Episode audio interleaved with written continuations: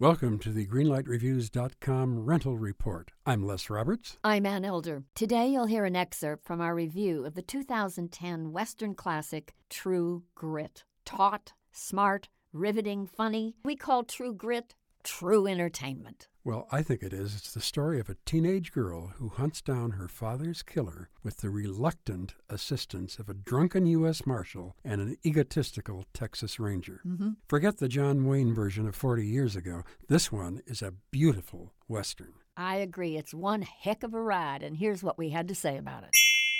I love the fact that the brothers Coen, the directors and the writers of this film, really respected the literary presentation of the book and they keep the kind of language that Portis so painstakingly wrote. I just loved this film. I thought it was really good, all American classic fun. It is classic fun. There's a lot of action, there's Oh, a sure. certain amount of brutality in the film, too. But I think True Grit, for me, is one of the best American made Westerns. I think so too. And it was a real pleasure to sit back and find a literate film that was classy and sassy. So for me, True Grit gets a true green light. I couldn't agree with you more, Anne. I'm giving it a green light as well. I just had fun with this film. So, two green lights for True Grit.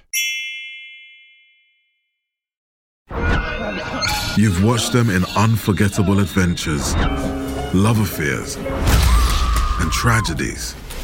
Now it's time to hear their own remarkable stories.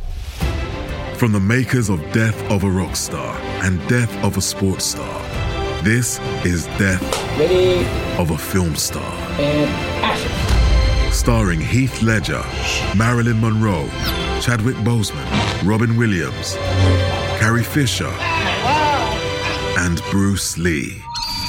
Search for Death of a Film Star in your podcast app. You've seen them tell stories. Now it's time to tell theirs.